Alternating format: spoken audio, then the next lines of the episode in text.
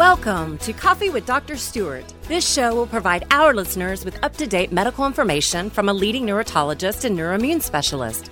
With Dr. Stewart's broad medical knowledge, we will discuss how he helps his patients with issues such as ADD, migraines, hormones, dizziness, sleep, fatigue, methylation, autism, and genetic mutations. I am your host, Kara Stewart Mullins, and I invite you to sit back, grab your cup of coffee or favorite beverage, and let's have Coffee with Dr. Stewart. Well, good afternoon, everybody, and welcome to Coffee with Dr. Stewart. I just like saying that name. Anyways, I am your host, Kara Stewart Mullins, and we are here on episode 11. Hi, Dr. Stewart. How are you? I'm doing great, Kara. Thank you. we always giggle, brother and sister. We just look at each other and start laughing. That's pretty much the way it should be. Yeah, it should be fun. Well, we talked last week on episode 10 about viruses and cancer. It was a very interesting topic. So if you have time to go listen, visit coffeewithdrstewart.com. Um, this week, we're going to get into another big field of Dr. Stewart's. We're going to talk about autism today. Autism and sensory processing disorders kind of go hand in hand. Dr. Stewart's going to explain that. But Dr. Stewart really was not an autism doctor. I don't think any doctor, maybe five years ago, 10 years ago, 15 years ago, was ever an autism specialist because autism was not taught in medical school. I don't even know if it is now. Is it, Dr. Stewart? Uh, not in medical school. No, not to the extent that you know it now.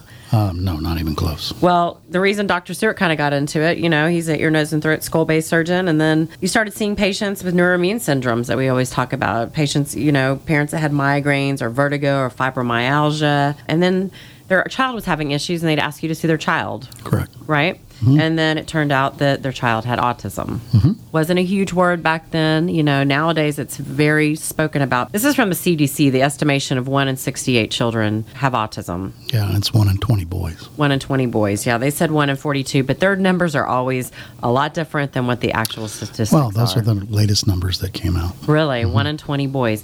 Well, yeah, they talk about boys getting it more than girls. What why why is that? You know, I'm going to give you my opinion on that. Basically, autism is not a diagnosis. Autism is the symptom. Okay. Okay, so what I tell my parents that see me for children with developmental abnormalities, whether they label as ADD, ADHD, autism, whatever you want to call it, it's like having a headache. You can treat your headache, but what you really want to know is what's causing your headaches all the time. Yep. So with autism, autism is just a symptom that you you tell the doctor about and he tries to treat the symptom. What really is going on underneath the child who has the symptoms of autism is that their sensory systems or the systems that feed their brain information are not really jiving or connecting or talking to each other, integrating. What we call sensory So integration. a lot of people call it sensory integration. A lot of people call it sensory processing. All of those terms tend to be correct because Mm-hmm. what you're really dealing with is a problem where the nervous system structures have either been interrupted in their development or damaged. And I can prove that because we measure them. Well, you have the sensory view system. And then the way those systems talk to each other is using dopamine. And when you get a methylation problem, which almost 98% of these kids have, you can't produce dopamine or serotonin very well. Hence, you get anxiety, you get processing problems, etc. So Yeah. it really comes back to a biochemical abnormality that puts these kids at greater risk. Now, what I show parents is basically a slide that they'll know very well, and it's a vortex slide. And basically, what I put like a the funnel. like a funnel. And what I put at the top is predisposing genetics. So we talk about MTHFR, we talk about COMT, we talk about um, problems with folic acid receptors. And basically, I have those too, and so do you. So those don't cause the problem.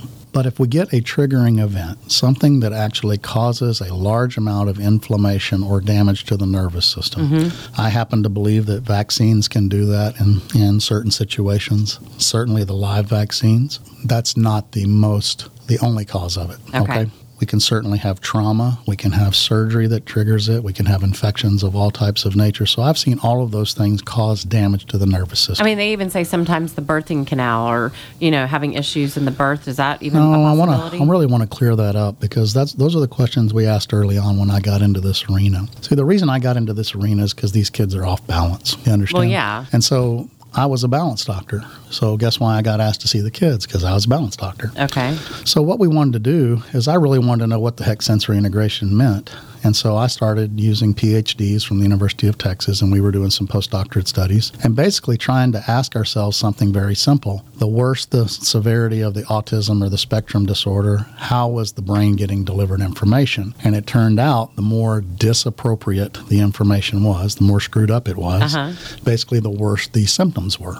Do you understand? And you also talk about when the insult happened at their right. age. And so when you talk about that, you have to understand that a baby typically has touch and feel the day it's born. Okay. Okay. Visually, the visual system where you see and track really doesn't start till about three months of age. That doesn't mean the baby doesn't see light and stuff, but it will start tracking with you at three months of age. Okay. Then at eight to nine months, the baby usually starts sitting up, you know, and doing all those things, and that's when the inner ear starts to kick in So they can and walk. basically give you give you information of where your center of reference is. Okay. And then uh, between 12 and 18 months, we have the inner ear and the eyes integrating so that you can keep your eyes still when you're moving. And then typically between 18 and 24 months, we have the inner ear and the muscles integrate so you can stand up and move quickly. You know, little 12 month old babies don't run super fast. No. Okay. So the whole idea is what was really important and impressive to us as we looked at all this development and measuring it is that the timing of interruption defined the severity of the problem, and which So makes sense. basically, you're saying that whatever the traumatic event was, based upon where they were in the development stage, It they would be it. stuck. They stalled it. They stalled it. Now they didn't stall the brain development. The brain turns out to be perfect in these kids. It's just the Okay, information. unless you've got seizures or other things, that's obviously not not an issue. Or if Okay. we had a brain injury, that's a different animal. You know, that's cerebral palsy and stuff like that. But if you stop the interruption of the developmental timeline, you get basically an immaturity to the child. Okay. Their brain might keep developing and they're thinking better, but So you've got a really big kid that has autism that may be already eight years old, but they never got past the verbal stage. Correct. So, So they, they- they're they have two. nonverbal. Now they can have eight-year-old thoughts. Yeah. Understand? But they can't But they still see the world as two. Oh wow. You understand? Yeah. So I tell people it's really an interruption in maturity as opposed to an interruption. You know, and it's so frustrating out there because you have seen thousands. I mean, ladies and gentlemen, I'm telling you, he sent what over ten thousand autistic kids. no, probably not that many, but you know, somewhere around six or seven thousand. Yeah. Because um, and I've seen miracles. I worked in your clinic for three years, and I saw miracles happen. Kids that Well, hadn't spoken. We're finally not. Yeah, spoke. we're not working on the autism. yeah, and you don't really use that word in your clinic. You don't like to. No, because it's it's, It's an scary. opinion. It's an opinion. Yeah. I mean, if you take your child to five different doctors, depending on the day they walk in there, and these kids have good days and bad days, Mm-hmm. which is the hallmark of the problem. See, if I have a brain injury or I've damaged the brain, let's say I have a stroke and I can't move my arm, how's my arm the next day? the same. The same. Well, that means that if I've really damaged the brain, it should be the same all the time. Yeah. But what you see in these autistic kids is they have good days and bad days and Oh, good days yeah. and bad days. What that means is you're changing the information being delivered to the brain. And it's depending on what's going on in the child's life or That's what they were fed that day. Correct. We'll so get all into those that things. too. so the whole idea is we knew most of the time when we were talking about the brain, we're looking in the wrong place. We need to look at the software. Well, you know what kind of scares me is the the spectrum, the autism spectrum that they talk about, and they put ADD and ADHD in that, and they Sure. they put you know sensory processing. That scares parents because just because you have an ADD child doesn't mean that they have full blown autism. No, Explain that. So I don't really like that spectrum. What that means is that the primary relationship of the foundation of the problem is very similar, but it's it's completely different. A high functioning ADD child It's is not certainly autistic. different from an autistic child. So I don't like when Yeah, they put dyslexia in there. They put dysgraphia. All those know? are those are essentially the sensory systems not integrating and functioning well together. So these are just again the symptoms. Correct. Okay. Okay. Because that's what I like about your clinic is you don't use that word autism. Right. So what we're about is what we've found out is the most complex sensory system that feeds the brain is the inner ear. It essentially has to compare one ear to the other ear. We measure it, um, compare them a thousand times a second at minimum to find the center of our head. So I tell people we got an ear on each side of our head, and if they're equal, we compare them and we find the middle of our head a thousand times a second. Now we use that information to keep our eyes still when we're moving, and we use that information to keep our body still when we're moving. Now here's the problem: the reason I think there's five times more boys than girls is because of the way our brain is built. Boys are visual, girls are auditory. You guys love to talk. No. Yep. we can see we who talks the most on this show. but so if the boy gets stalled, see, little girls can start talking at 12, 14 months of age. Okay. Little boys can't. We're so visually dominant as our brain that we have to get that inner ear and that eye working together in an integrated fashion, or we can't seem to process and control information as well. So why? What do you mean? Why, why would boys get it more? Because typically, when we deal with autism and nonverbal process, Uh-huh. especially nonverbal autistics, we get an interruption before 18 months of age. ah, that's what I was. My next question was, what is the typical age? So that- it confused me for a long time as to why there were five times more boys than girls. Well, it really has to do with the development of a male brain versus a female brain. Yeah, you know, and it kind of goes back to that the whistleblower, the new. I don't know if everybody's heard on the news Mm-hmm. the, the the gentleman that worked for the CDC that hit a, a study that um, African American boys. Yeah, let me let me let me clear that up. Okay. So basically, if you talk to a lot of pediatricians, they will quote a lot of studies that are done to show that MMR and autism are not related. One of those studies was done in 2004. Now, I'm going to tell you that as a general rule, African Americans do not tend to get autism as much as Anglo people. Okay. So what they did is they went to inner city Atlanta, mm-hmm. okay, which is predominantly African American, and they did this study Okay. to look at MMR and autism risk. Well, what happened is apparently the gentleman who was the lead author in that study was going to have to report that there was a correlation between MMR and Autism. autism rates um, in some of these African American individuals. Well, he sent a letter to his director, and he became a whistleblower about three, two and a half to three months ago. So he hid that complete story back. Well, no, the CDC did as an organization, not him hiding it. He reported it to his director. but they did not. so what release it. happened? What they did is they modified the data and they cooked the data, and he became a whistleblower. And what really makes me mad is it's still being suppressed. And I yeah, can- they're saying, "Oh, that's not true. Yeah. He's lying. This and that." that's right, which is so classic government stuff. If you can't even trust, I think the guilt got to him, and he finally just had to come clean. that's really, I mean, that's the way I feel. I really get mad. I don't. Corruption in government is no different than corruption anywhere else. Yeah. But what I will, what it does bother me is that when it involves money, which is what vaccines are about, and they're taking our children and putting them at risk, that makes me very angry. Yeah, and what is the the number of vaccines before three years of age now? Uh, typically, it's about 43 vaccines. wow, that's a lot. Okay. Well, we're gonna have to take a quick break Before five. before five. Okay, Yeah. that's a lot still.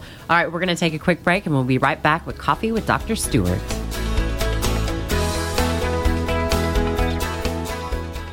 Do you have trouble with nervousness, trouble relaxing, or turning your brain off at night to fall asleep? Then we may have a natural solution just for you. Calming Cream from Neurobiologics, created by a leading neurosurgeon, provides five essential ingredients to help relax the neurotransmitters of the brain. Who wouldn't want to relax or wind down with a great smelling lotion?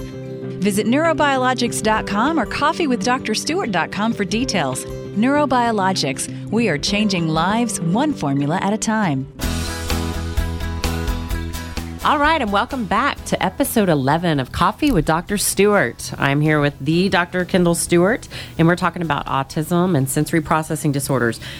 We're on a big discussion before uh, we went to break about vaccinations. It's a huge question, and it's just very confusing to a lot of people, and a lot of parents are terrified now because they're worried if they vaccinate their child. They're gonna, uh, their child's gonna get autism. So, Dr. Stewart, we talked right before break that 43 vaccines are now given before the age of five. Well, that's what's recommended. Now, I want to clarify some things just to make sure everybody understands my stance on this. Um, 70% or so of the parents who come to see me with an autistic child, um, especially severe autism, believe that the, their child changed following a vaccination. Okay. Mm-hmm. Typically a live one. typically MMR, but I've also heard it from DPT and sometimes varicella. Now, I am not anti-vaccine. Okay, Okay. I'm gonna I'm gonna go on record. Oh, I know that. You told me to get my son polio because we're close to Mexico. Well, and it's not just that, but what I am mad about is let's say, Kara, I decided that I was going to give you a thyroid prescription, and I never measured your thyroid. Not good. How many doctors would stand up and say that's malpractice? Uh, a, a lot. Almost all, right? yeah. because it'd just be on symptoms. Well, what I am mad about is the fact that when I check all these autistic children's immune systems, about 70 to 75% of them have abnormal T cells. Okay. So, what That's I'm the actually killer cells that keeps us healthy. well, they're the killer cells, but they're also the cells that vaccines utilize to make the vaccine work. Oh. So, what I'm really upset about is why do we not, for people who have insurance, why do we not check the immune status prior to giving a vaccines? Because vaccines won't even work if the T cells aren't right. And if they're live viruses that can't be controlled by abnormal T cells, they can do damage. yeah. So, I'm really mad that pediatricians want to stick their head in the sand Without checking. without checking. So all I'm saying is we don't give vaccines to AIDS patients. No. Goodness. First of all, they don't work and they could make them sick. Well, those are the same type of problems we see. So I think we could solve a lot of problems because this is the day and the age of science and medicine. Yes. Proof. So why what what's so much what's so complicated about checking the T cell status prior to initiating vaccines in a child? So I know you see tiny babies, like infants, and the parents are concerned. And now, again, Dr. Stewart has a nine month, maybe more now, Mm-hmm. waiting list. So this is not to, to go in and see him, but if a, an infant child comes to you with their parents, you check their T cells before you recommend recommend Sure, what they do is what, how should I vaccinate the child? And my answer is I don't know. But Because until we know the status of the immune system, we have no idea whether the vaccine will work. You certainly don't want to do a therapeutic that won't work. yeah, And so, what you have to do is you have to measure markers. You got to check the health of the immune cells.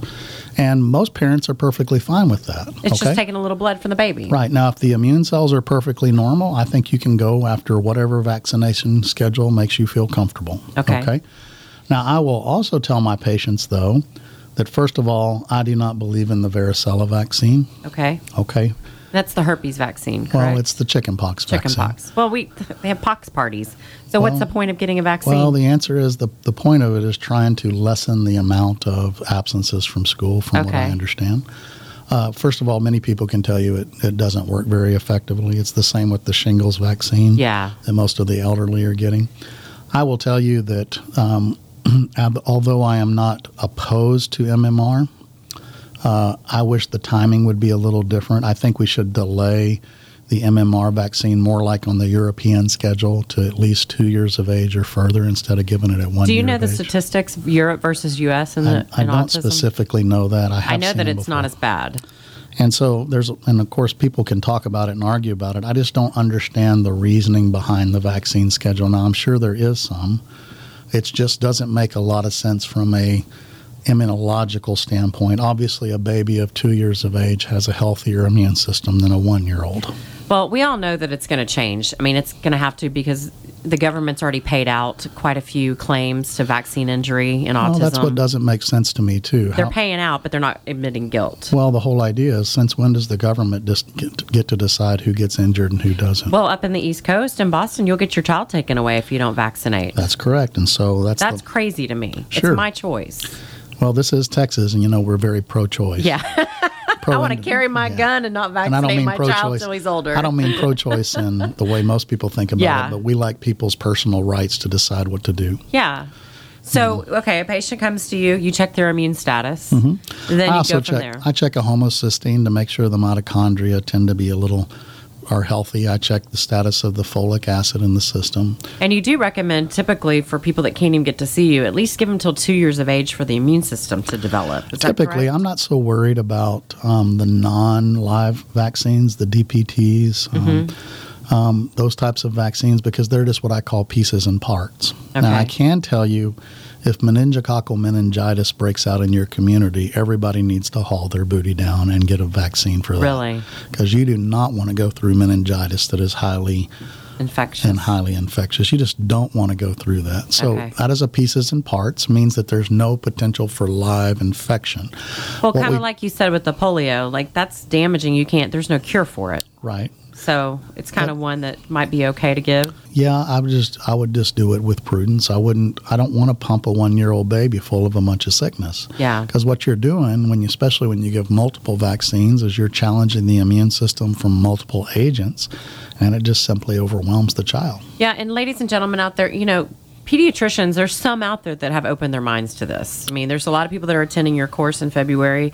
They're pediatricians Mm-hmm. and they're open because they know that methylation is a key to it, and there's so many mutations and methylation issues Right. out Well, there. Well, there's some famous there's some famous pediatricians on the pro vaccine side, and there's one guy from Penn University that said a baby could get a million vaccines at once. I do not. I vehemently disagree with that. I think that I'd guy really to. doesn't know what he's talking about saying that. That is the most asinine thing I've ever heard. I- What I'm going to tell you is we clearly know that the more agents you stimulate the immune system, more the more aggressive the immunologic response is. So giving one specific vaccine, even a multivalent, which means that we have several agents in it at a time, is probably the way to do it. You don't want to play catch up. You never want to say, "Oh, your baby missed the last appointment. Let's just give him three today." Wow. Do you understand? Yeah. So you just don't want to take that chance with any child because you're just going to make them feel bad. With that said, let's get let's get down because I know a lot of people here. You know, I've seen a ton of doctors who have an autistic child. You know, it takes a team, right? You always mm-hmm. say it takes a team. Where does it Where does it start once you get the autism diagnosis? Guide us through your protocol or or what you need to start doing for for testing and treatment and methylation support. And Well, methylation deficiencies in children with spectrum abnormalities of all types approach 98%. wow, Okay. I'd probably say 100, but I've seen uh, a few that were kind of questionable from the markers. But the long and the short of it is methylation plays a huge role, not only because it supports the immune system, supports recovery of the nervous system, because you have to have the proper forms of folic acid and B12, but it also helps dopamine and serotonin's function and functionality and reproduction in the system. And so, Well, and we also know that autistic kids don't eat well because they're very picky and texture sensitive, so they're not getting it from food. So Well, they got to get it from somewhere. the problem is you can get all the folic acid you want from food. It's got to be in the right form. But with a methylation issue, you can't convert it. But I'm just talking about food in general. You know, like Yeah, we have parents that come in that you know that buy all the the multivitamins. They're methylating the child, you know, as well. Sure. And the super greens products, and just Sure. trying to get some nutrition into the child because that can make a wor- big world of difference. And like, let's talk about diet, getting the gluten. what you're doing in children who have this immune modification of methylation abnormalities, you're trying to control sources of inflammation. Okay. So what I tell people is that they, I basically draw them a diagram of boxes that we stack on top of each other. And if we reach a certain threshold of too much inflammation, we have a child who becomes symptomatic. So we can't control stress of life. We can't control unexpected things. We can't control unavoidable things like getting sick. But we can control the, the, the other four, which really has to do with hormonal status, okay, meaning that we have to have good thyroid. You know, as we get into older children, we need to have proper steroid production, etc. We can control food sensitivities, what we eat, and most people don't realize that it's not an IgE re- reaction to foods, like you pop a peanut in your mouth and your face starts swelling Yeah, it's just a mild. but it's what we call a delayed food sensitivity, which means the reaction occurs in the GI tract two to 12 hours after you eat a food. So you have like a, a test that tests for 95 foods. Correct. And every- and most doctors have that, and that will tell you what you're doing. Now, the big five for foods to typically avoid Mm-hmm. is gluten, um, dairy of cow's milk origin, Yeah. uh, soy, eggs, and yeast. Okay, and then nuts are not too far behind that. I mean, I uh, parents swear to me that they took gluten out of the diet, and the things that you're talking about in the child is completely different. And Right, I believe because you them. took well, you took inflammation out of the bowel. Yeah, I Okay? totally believe in the child started talking, or once you started methylating the child, the child started walking and talking. Yeah, and what you also did is what most people don't understand is both casein, which is cow's milk, and gluten, which is, you know, the binding protein from wheat and other mm-hmm. Grains. Um, they get converted to an opiate in the bowel. Okay, so we have gluteomorphine and casomorphine, and these are things you can look up on Wikipedia, but basically they are opiates. And so they can actually drug you. I tell a funny story about my daughter, Courtney. I've heard this. Yeah, Courtney um, loved white bread. So we would find her in the kitchen, and her favorite snack was a slice of white bread. Uh huh. So finally, we said, well, we got to get rid of this, you know. So we took her off of gluten because she was breaking out with little rashes and stuff. And for six weeks, she was gluten free. And then we took uh, my oldest son, Nick, to soccer practice one day, and we stopped into a little restaurant to eat. It was a little fancier than we expected. So the only thing on the menu for for Courtney was a hamburger. Uh-huh. So of course, daddy that I am, I'm like, okay, baby, you can have a hamburger. well, my daughter is a very shy girl, and she ate her hamburger, and next thing I know, she's standing up in the aisle with a napkin on her head, dancing, going, "Look at me, daddy! Look at me!" But it took us getting her off the gluten and clearing her system to show us what gluten could do to her from a drug effect. It was very um, eye-opening. Well, that's what I hear a lot. I mean, Mm-hmm. a lot of parents just, just even like supplementation. I say, you know, they're like, I'm not sure if it's working or not. I'm like, well, just stop it. Just stop it for a couple days. And then they're like, oh my gosh, I wish I had never stopped that. I wish I had never stopped that. Because then you got to start kind of back over because the inflammation has risen. And Right. So, the, I mean, really, the hallmark of this is put back into the child what's missing. yeah. Get rid of inflammation to the best of your ability. The third box is actually chronic infections, uh, so you can have Epstein Barr, yeast, etc. The fourth box is actually inhaled allergens. Okay, so you got to watch out for what your environment is. Many kids need to be you know, tested. Some kids need to be on allergy desensitization. But the long and the short of. and therapy of it, is a big piece of it too, right? well, well, that's that's this is about getting rid of inflammation. okay. Now, once you get the dopamine status back in the child and you get the recovery done, you have to have a way to break the bad habits and create the new habits. Ah. That's what therapy is. I cannot fix these children without therapy. Yeah. I know you work closely with a lot of therapists. what my job is is to give the therapist the very best patient to have the best outcome. Yeah, I always found it interesting. Sometimes you get a new patient and they're like, "Oh yeah, they're on five days a week speech and vision therapy," and you're like, "Stop everything until the child is ready," because they're just not going to remember it, Correct. right? Yeah, so the whole idea is just making it stick. Making it stick.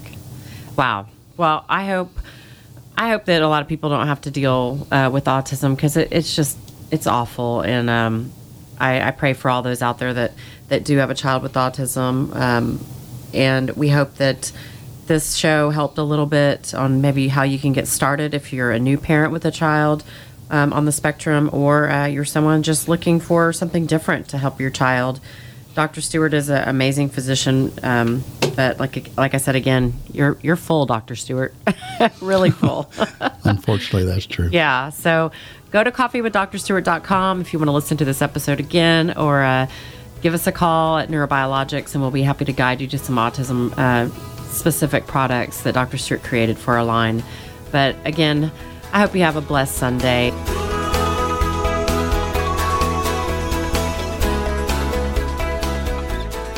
The views expressed by show hosts or their guests are their own and shall not be construed in any way as advice in place of your own medical practitioners. We encourage you to seek professional advice or care for any problem which you may have.